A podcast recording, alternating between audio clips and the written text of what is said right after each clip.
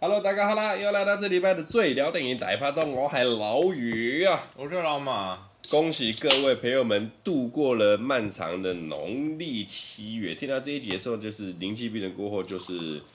鬼门关啦，鬼门关了，鬼门关了。嗯大家累七月都没事吧？土著很累，啊，普渡好累。呃，但我们我们你们熟知的普渡跟老马经历过的普渡绝对是不一样的。 你看我准备那么多那个金爪，对不对？嘿，哦，我不是说我后来拿去那个焚化焚化炉吗你知道它有多少吗？不是不是，你这样讲不行。呃，听众，你你老马，你要先跟他们报告一下，你普渡的流程是怎么样？不是流程的，啊大概大大致上的那个剧本，剧本什么意思？因为不就就正常的剧本啊？但是你的拍摄过程相当辛苦。哦，因为呢，呃，我是自己有公司，所以我们是以公司的角度来普渡。是然，后呢，我有参与宗教活动，所以我们对公司普渡会有一些规范，哎，所以我们的那个金爪要准备的相当多。有一定的量啊。，对，然后呢，要在公司拜。我们公司呢是地址登记在住家，然后呢我们在五楼拜。问题是我的金抓总共买了多少呢？我那时候后来去，换算你不要不要换算，我们直接那个没有办法币值没有办法换算，那个换真的成是冥币的那话，种冥币的币值的话，那可能是天价。我这样讲，我们用重量来讲就好了。啊，因为我后来不是再去焚化炉嘛，它嘿集中焚烧嘛，然后它进出都要测那个车的重量，看你到底载了多少东西进来。啊，这么科学啊！地磅对啊，对对地磅还啊！有哇做地操磅，烧金子烧到搞地磅对，啊！因为它所有进焚化炉的车，包含他们自己的垃圾车，都要过地方，他们都要登记你到底烧了载了多少东西进来要烧有。没有超载还是什么之类的这样我子？总共载了一百二十公斤的金砖，干拎贵咖伙，一百二十公斤的纸，妈的，一百哎二十公斤哦。这花不完，这雷洛 雷雷洛都没雷所以洛我才说，你知道我们不晓得币值啊，它可能是天价啊、雷洛在收的油水都没那么 多。我我跟你讲，你你普渡这些大家都是雷洛了，在那 个然后因为我家的公司，然后我们能拜的地方在五楼，你知道一百二十公斤的东西，我一个人要从我的车上，然后把它扛到五楼，没有电梯哦，全部用走的。我上去走了，诶我那时候说几趟，我上去走了五趟，下来好一点，我没有算了，因为有其他人帮我，但是上去的都是我一个人在搬。干，你知道吗？哇，那个真的是人硬啊！我跟你讲，普渡众生就是这样，你知 道吗？降罗先生下凡普渡我众就生啊心。想，我为了要普度众生啊，我好好的走这七 啊，走这五趟啊，啊哎呦我记得应该是七趟啊，因为我分两天走啊。我为了要普度众生，我好好的走这七趟啊，虽然有五楼很高啊，哇，一百二十公升，一百二十公斤，嗯，一百二十公斤，这个众生应该是没有小众而已啊，小众啦， 没有到大众啊，小众了，小众而已 啊。我的天呐，我的天呐！之前有跟大家聊到哈，我们讲一个演员他的，在他在比如说以戏剧这条路地位和到什么程度，你可以称之为是不可撼动的。嗯，就比如说啊、我们讲周润发发哥，他在不可香港撼电影动界就是不可撼动的。嗯，你甚至要请他出山，都要看他要不要演。对，我所谓的是要不要演，第一个是大家他喜不喜欢这个剧本，或者是我跟你这个人的交情如何。你看，讲周润发，他是一个很明显的例子。我现在的剧本，譬如说啊，《寒战二》，我看他剧本还不错啊，不然我出来跟你玩一下、演一下。但是呢，大家都知道他跟王晶的交情很好，呃，王晶邀请他出山来演这些干片，哦，没错啊，我跟你交情好，我出来玩。就你说那系列电影，那叫什么《赌神哦赌神风云，甚至说现在新的什么，别叫我赌神那些那真的是干干片啊片。啊啊啊，周润发需要去拍这些电影吗？不需要，啊不需要，但是我爽，我的东西是我能自己决定的。对啊，他的他地有位，选择权。啊哎，他的地位是不可撼动嗯的。那在以香港来讲，我个人认为，除了他以外的话，第二个就是梁朝伟了。如果讲因为因为因为动嗯我我这么说啦，有些人他会有一些公司的部分，像因为像你像刘德华他自己有电影公司，所以他对不得不哦对，啊，成龙他有自己他不得不成龙他有自己电影公司，他不得不嗯，啊，周星驰这个就不讲了，他本身其实是一个嘖离经叛道嘛，也不是，他个人色彩相当严，也不就就是你知道嘛，人家说他是一个天才，但是他拍到顶了、讲白一点是这样子，嗯，所以他有些东西他也是不得不。但你要真的说哦，我是一个纯演员的身份，我没有任何老板，没有任何股东，没有任何什么的话，我不像啊成龙、洪金宝，就是不拍片的，就是不拍片的时候，对我啊就只是一个普通人，，对我的我身完份，全没有任我何的我啊负我的担，职业就是演员，对没有别的了。对，那唯一不可撼动的就是发哥，第一个，那第二个就是梁朝伟，我个人觉得。嗯哼，对，如果是这样讲，我还真有点想不到。我本来还在想说，嗯，刘德华，后来想，嗯，对，的确你讲得对，他不行。他不是个纯演员啊，他不对是个纯演员，只要不是其纯演员，他会被其他事情绑住，他就有他就会有没有办法做选择的时候。是啊，对啊，像有一段时间他不是都是没有办法，什么戏都得拍，就是在还债的时候、对啊在还债的时他候，没有办法。那你看梁朝伟，其实梁朝伟我们之前前几集都有讲到啊，他是哎、他拿到那个威尼斯影展的终身成就奖，我的老天，一个华人的身份拿到终身成就奖，真的，我觉得不容易啊梁朝伟真的是一个很神的角，不是很神的一个香港电影史上的人。当然啊、第一个拿以华人的身份拿到奥斯卡的终身成就奖是成龙。嗯，成龙拿了奥斯卡终身成就奖。那那是因为成龙以前的拼劲，到后面他其实确实他以在好莱坞的成就，他本来就成就大过于梁朝伟许多，这当然没话讲。对，成龙在好莱坞真的是不可。以香港人的电影来讲，他在好莱坞的贡献啊，应该是吊打电影香港电影圈啊。那我觉得他应我我觉得不能这样讲，应该是说，因为他所以把香港电影的某一些特性带进了好莱坞，然后这是他，但是被算在是他个人的成就。是如果是以个人来算，他其实没有办法自己完成做到这件事情，因为啊，他背后有资源啊，他也是有成家班啊，对对啊，然后他们从小训练拍摄的状况，那个都是香港电影给予他的。啊，这倒对，是所以为什么外国人看到成龙他在拍电影，然后知道这些技术，也只能摇头，这我们做不到。他们不是不想偷技哎术，我而是我我想知道技术也不能我想，做我想，我想更正一下，不是我们做不到，是我们不敢做。啊，对啊，就以他们来，他们就是不能去做这件事情啊。因为你要我那边从三楼、四楼跳下来，下面只铺个纸箱榻榻米，神经病啊！对，啊，然后那个吊那个威钢亚索，然后是用人在拉的，那个他们看了就傻了，对，确实真的不行，但是做出来的效果就是有到真啊，真对！啊，你我技是我常在想哦，香港唯一失传，我们讲电影有低潮有高潮啊，九零八九零年代很神，然后九零年代末两千年稍微低潮，然后再拉潮拉回高潮的时候呢，所有东西都回来，爱情片、剧情片，呃，警匪片、枪战片都回来了，只有一个东西没有回来，就是武打片。武打片就停留在九零年代那个辉煌时期，九零年代，最强的那时候，成龙啊、嘉禾三宝啊、成龙、洪金宝、元彪，没有啊？你是说武侠片还是武打？武。打片，那后来的那个呢？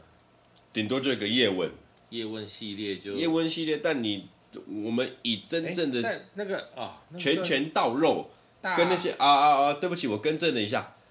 我们讲玩命玩命的镜头，哦，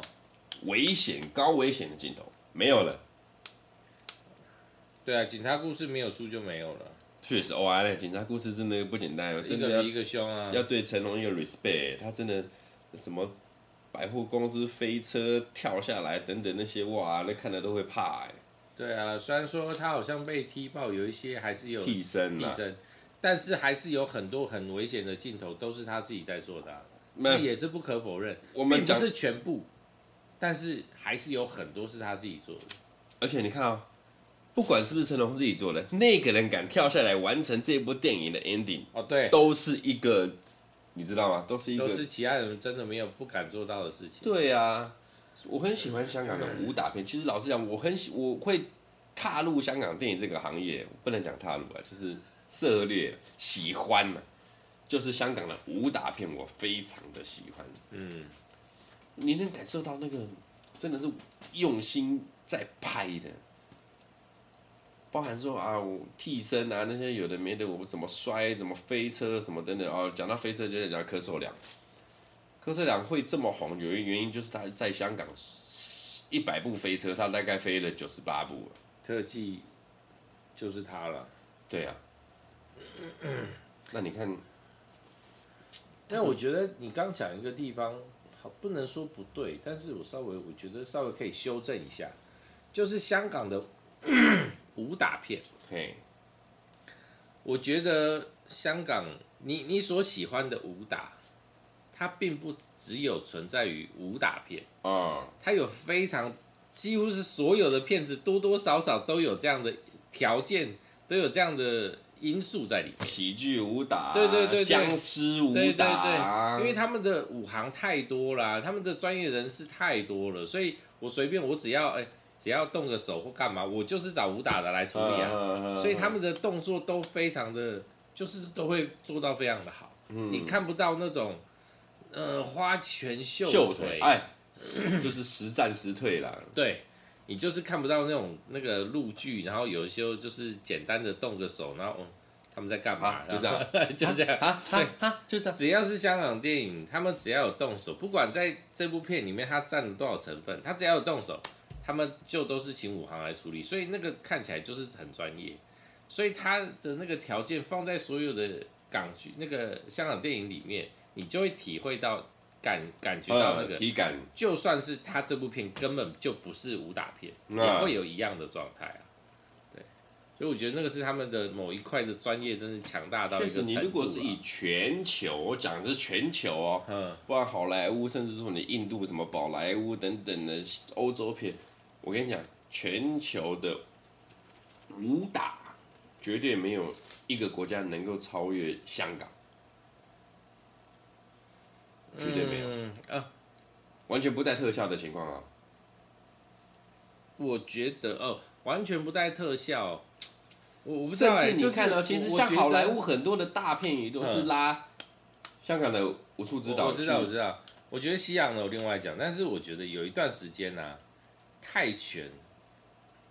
啊，就是的电影流拳行霸，啊那对些对的对对对对。那以武术单纯就武术来讲啊，我觉得他们的那个精彩程度也不输，只是说他们可能没有做那么多特技，哦，就是实打实的 啦。对对，他们就是实打实的，就像那个杀破狼一样，我那个就是哦，杀破狼看了也很爽那啊个，真的是很可 怕，就觉得会死人，啊会死真的。哦人的。然后呢，你看，像你刚讲的，香港的电影武打厉害的就是像这样子，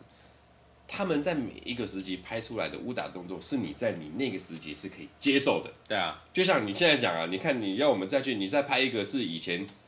洪金宝、五福星、成龙、醉拳那种打法出来，我跟你讲买不了单。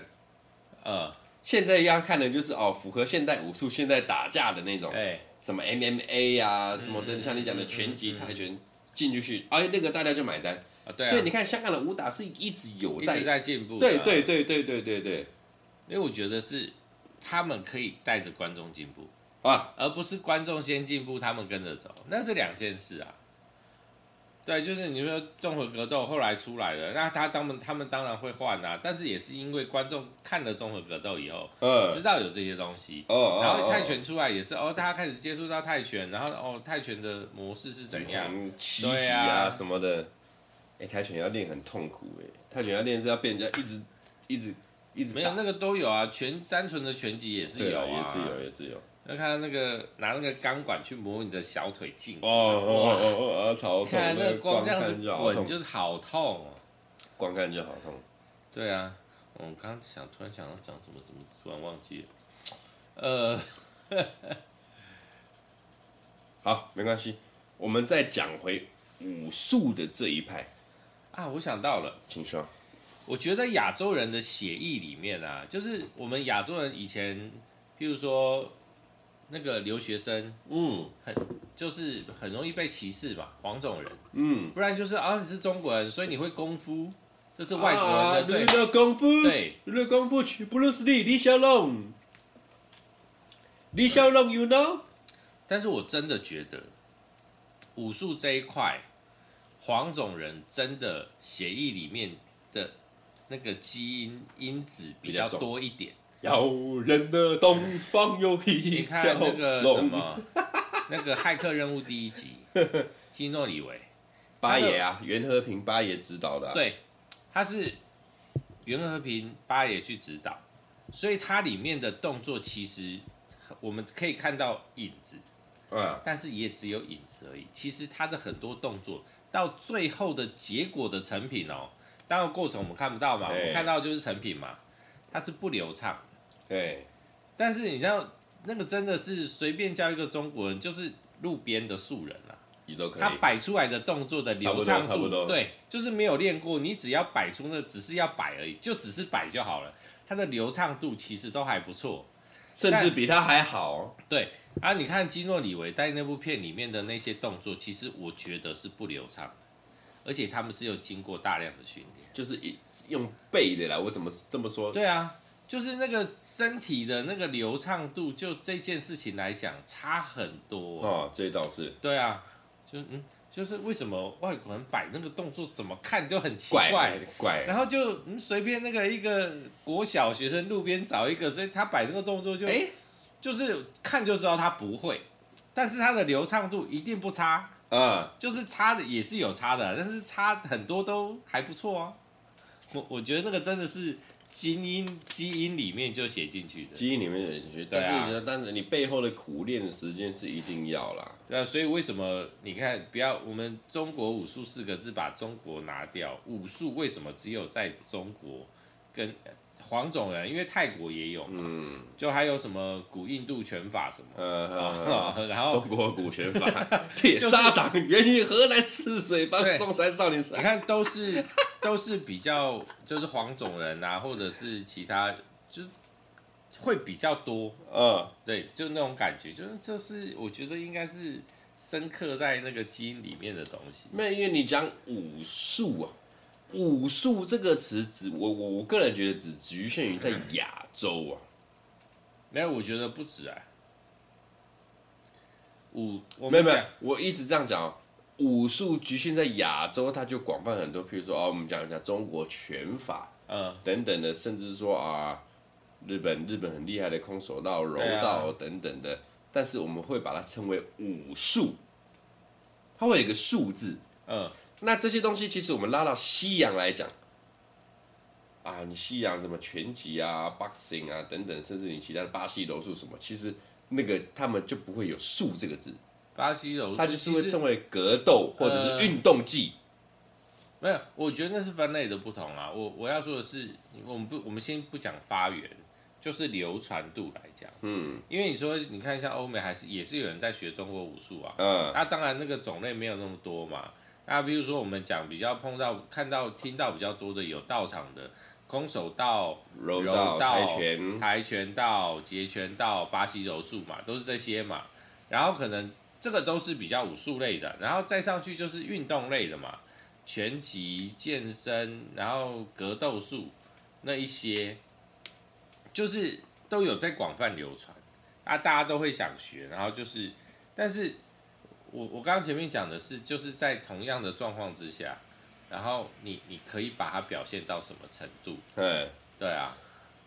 那我这么一问哦，啊我说真的，你如果现在让你去选一个武术来学的话，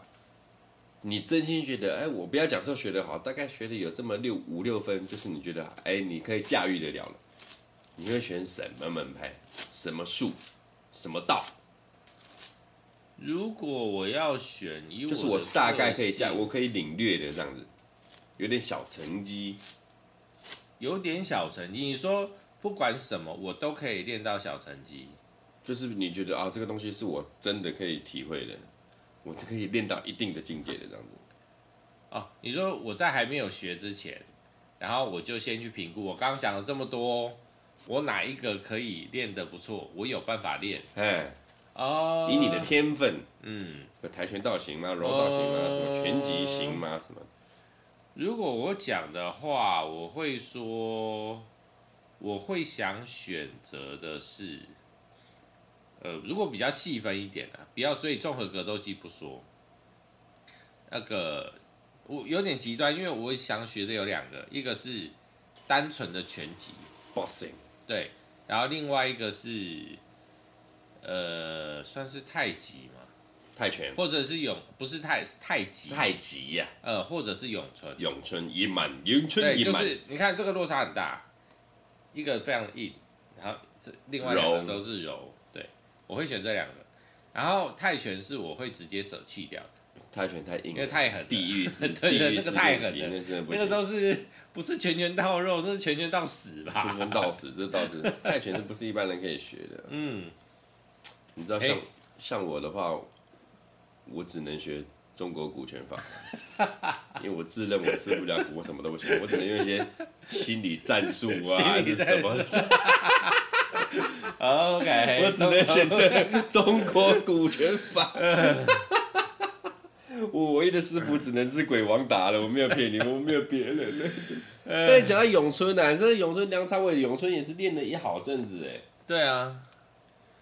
为我了觉得戏而如果去说是拳击、咏春跟太极，我会觉得拳击反而会是最好学的。哎，对，怎么说？呃，我那个东西一翻两瞪眼，因为你的你的反应神经、你的运动神经好不好，那个东西虽然可以利用训练来增加你的能力，拳击不是这么简单的，你们对看木之那一步，那个我知道，中我知摆道，所以我的意思是说，它很容易到人的极限，就是人的极限在哪，你就是练到那个极限而已十字防御，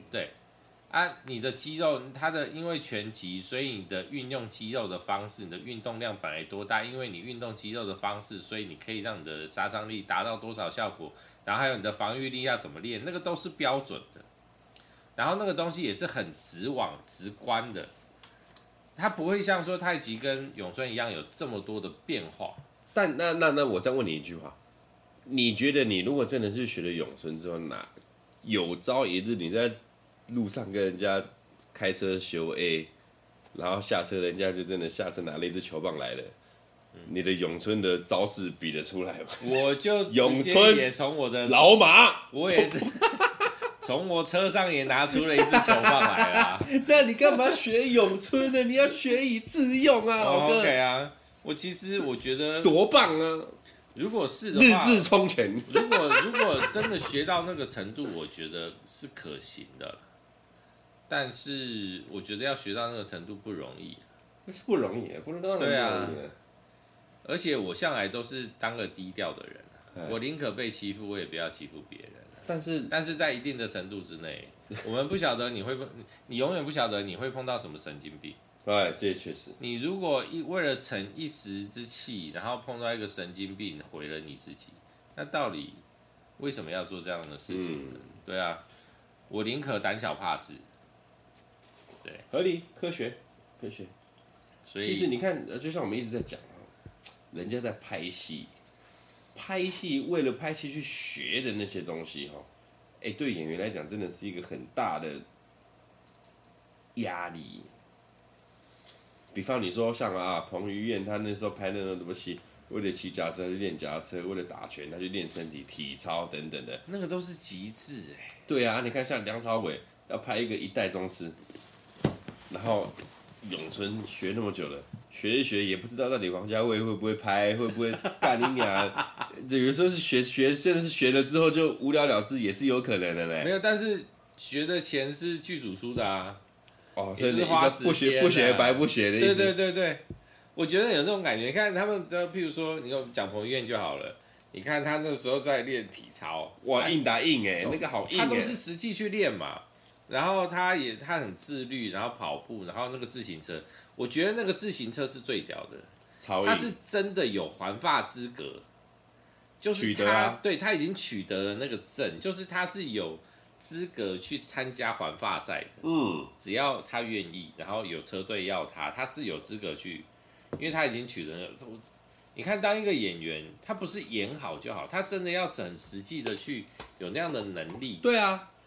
现在拍片不能马虎啊。，对，绝对不能马虎。当然不是说，然后那个那个开刀的都是后那个后置的，哦，那当然了，那那不那不算了，那不算了。我们 那不是讲他们自己上去，那不是他们考到医生执照的。我们现在讲体那没有必要我们现在讲体力活的部分，体力活的部分，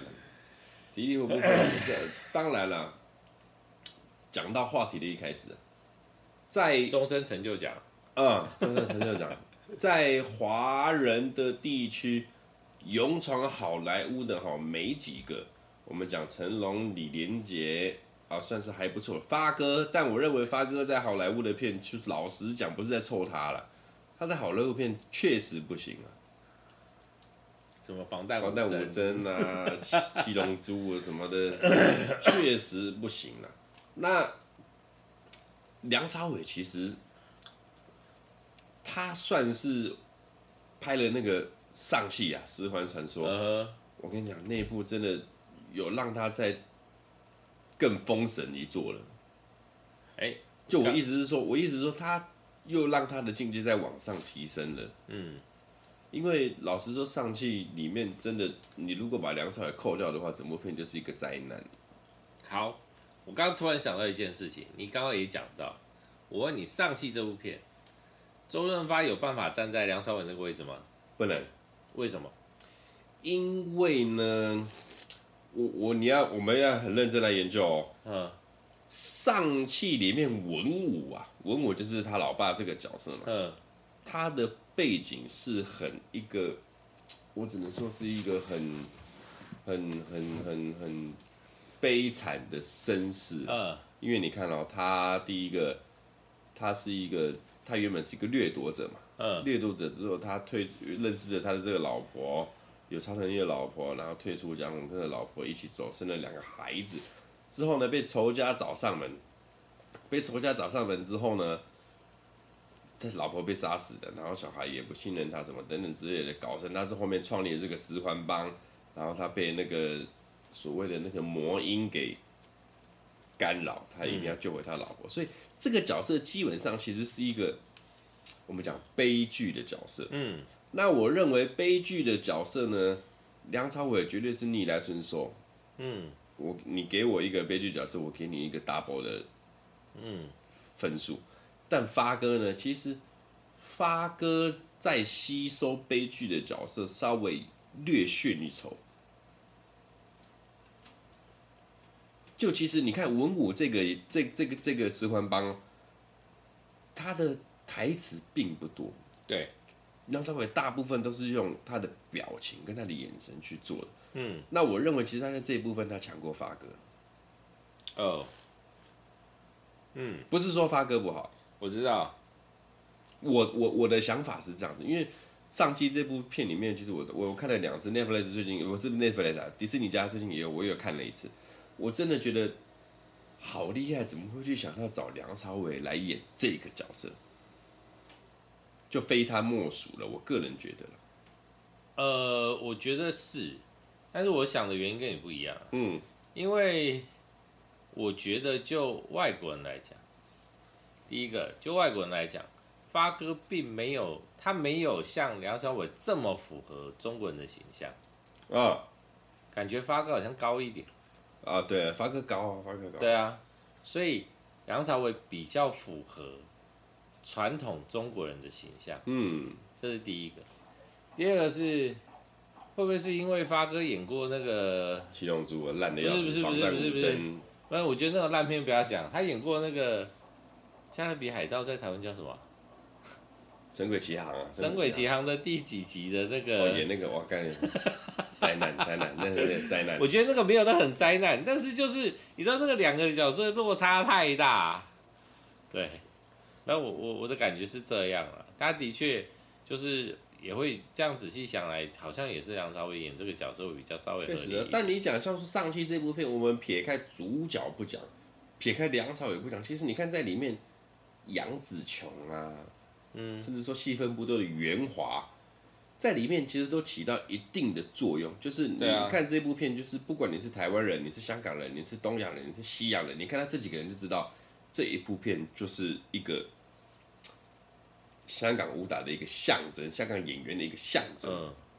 这种感觉。那杨紫琼不是香港人啊？那种马来西亚人，对啊，但就是他也是在香港电影起家的嘛。也还好，她是在香港电影起家啊，这倒是真的。对啊，哎，我觉得她不是那个多重宇宙得奖，哇，超屌，屌到真不行！的马来西亚都不知道该不该帮她庆祝了。理论上是不行了， 哎，理论上是不行了。但是就哎，没办法，但你像你这样想哦，拿到奥斯卡终身成就奖成龙，那威尼斯影展这次给的终身成就奖给梁朝伟还是李安导演去颁的，我其实想不到第三个亚洲人拿这个奖的话，目前应该是没有这个人选。因为你要放眼到全球啊，你如果说单纯论香港电影界的话，很多人有这个资格，但是你要放到全球的话，真的你除了梁朝伟跟成龙的话，很少。不不是我其实有点不懂他们为什么要颁给这两个人赠送终身成就奖。你一直说真的想知道人家死过了再给他？不是不，是不是不是不是死过，而是他们所对的市场，主要对的市场是什么？嗯，然后你对这片市场提供了什么贡献？我们才能去讨论终身成就奖嘛。嗯，你今天对的是全球，譬如说，如果台湾啊、香港如果颁给梁朝伟终身成就奖，我们会质疑的是，他还要继续拍啊。你是为什么？么会现在颁给他呢？或者是，然后所以大部分拍的都是呃颁的都是，譬如说退休的啦，嗯，或者是已经就是我们要啊走了的对人对对之类的，就是我们确定他的贡献，然后他已经在某个地方已经终止，所以香港不可能颁给终身，至少现在不可能颁终身成就奖给给这这些些人因为他们都还在线上啊，他们都还是大咖啊，他们可能接下来还不知道拍多少片，对吧？所以我是说，他颁给成龙，颁给梁朝伟，我们很肯定他们所做的贡献。问题是，对我来说是，嗯，问题是影展它所面对的市场是哪一个市场？因为对他们来说，他们一定会有一个特定市场在。那你不可能为了一部片，我就不给你终身成就奖啊，哎这不合理嘛？哎，你你这部片超屌，那我就颁给你男主角，或者是男配角啊，或者是什么？怎么会是终身成就奖呢？嗯，这倒，所以哎所以我不懂，我我我没有呃，我有思考过这件事情，但是我不可能得到答案嘛。对，那我如果讲到终身成就奖，因为我们上次讲过嘛，那个那个那个茶水的那个啊，有我我们们讲讲过过了了，吗我们提过了。哦，哎，这就不提。那我们把故事拉回到刚开头了，我们讲一个不可撼动的地位，嗯，不可撼动的地位。我们刚才一开始讲发哥是不可撼动的地位，对，梁朝伟为什么是一个不可撼动的地位呢？他最近有个新闻，我不晓得你们各位有没有去看到，梁朝伟去帮了一个韩团韩国女团 K-pop 的一个偶像团体拍 MV 呀、我当时哎诧异奇怪，干对啊，这个这个我们宝贵的影帝怎么会去帮一个韩国团体无仇的？没对，有拍薪拍 MV 就算喽，还是无仇，哎、我心想奇怪，到底是奇怪怎么样？你是哎、你啊该不会有个私生女在里面还是什么之类 的？哦，就年龄来讲是有可 能的、哦，对啊，对啊。所以随着后面前几天的新闻播出来，才发现啊，原来那个是那个唱片公司老板他的朋友跟梁朝伟是梁朝伟在韩国，因为他还是有去韩国发展，也不是发展，就是有去宣传啊，或什 social 么，啦什么的。所以他在韩国固定有一个翻译。然啊后因为就是配合这么多年，他们交情其实也不错。然后他觉得那个韩国翻译也帮他了不少事情在当地。然后呢，那个唱片公司老板刚好就认识那个翻译，所以透过了翻译来请梁朝伟帮忙来拍这个 MV 对，然后梁朝伟答应了，但他提出了三个条件。第一个条件就是，呃，完全要依照梁朝伟的行程。第二个条件是不能更改他的造型。第三个条件是呃只有两个小时，是两个小时还是三个小时我忘？记了两个小时吧，好，反大正就概是一切依你啦。对，他就开了这三个条件，如果你们做到，我帮你们拍，不用钱。所以就因为这样，他们 MV 其实已经大部分都拍好了，最后把整个拍摄的团队拉到西班牙，就为了拍梁朝伟梁朝那两个小时。所以梁朝伟在 MV 里面的白头发是他自己本来的造型，啊他们是不能动他的造型的。其实那个 MV 我现在还没认真地看过，我待会我也还没看过我待会录完之后，我待会我来看一下。 我我也没看过。这个是不是就是一个啊不可撼动的？他不可撼动啊，我是就你是要你找我啊，干你娘，你就对妈啊，的，你来啊，我在西班牙，我给你两个小时，你要你整个 team 拉过来，我给你两个小时啊，你不对要啊靠给我，我自己想我怎么弄对我就怎么弄，我我不跟你谈，啊，你我条件符合你来嘛，就这样哎嘛，，这很爽哎。这很屌，这个照理讲哦，如果我是一个投资方，我说哦，梁朝伟这么说嘛，好，我全力配合当然要啊，对啊， 我绝对要啊，我那个这个偶像团体配合啊，这一定要的啊，所有事情排开，我都是全力配合啊，确实确实。对，好了，讲完这么多梁朝伟哦，我们下礼拜来聊聊一个梁朝伟的电影哦。选一部梁朝伟，他的，呃，他的电影太多了，太多了，那我们就拉一部小品来聊聊啊。我们是不是？哦，没事，我们讲过了，那算了。因为你只要问我梁朝伟电影，我永远都给你同一部电影，什么 电影？就是《一代代宗师》啊，靠腰嘞，你就知道我爱那部电一影代了、宗师啊。后，我们再来找时间找一个，我们找一个那种可以纪念的点再来聊哎、这部。不是啊，我们不是讲过叶问了吗？没有，我们没有讲过叶问吗？都没有，真的吗？都没有。是我记错了吗？我们下礼拜好跳一部梁朝伟的小品啊，这个在第四台也很少播的，跟我的女神啊邱淑贞合演的《与龙共舞二之偷偷爱你》嗯，这部片，第四台很少很少在播了。很少啊。那这部片算是梁朝伟的一个小品之作了，我觉得还其不实错我。也很久没看电视了，真的。还有播我也不知道。好各位可以去看一下，因为每次都聊梁朝伟的大作啦，我嗯，们挑个小作来玩看看，来玩看看，偷偷爱你，哦，《与龙共舞二》偷偷爱你哦，第二集不是刘德华跟张敏那集，是梁朝伟跟邱淑贞的，嗯，还有什么乔红啊、葛明辉这些的，下礼拜我们就来聊这一部，那今天就到这里啦，我是老于，我说老马，各位再会啦，干杯啊！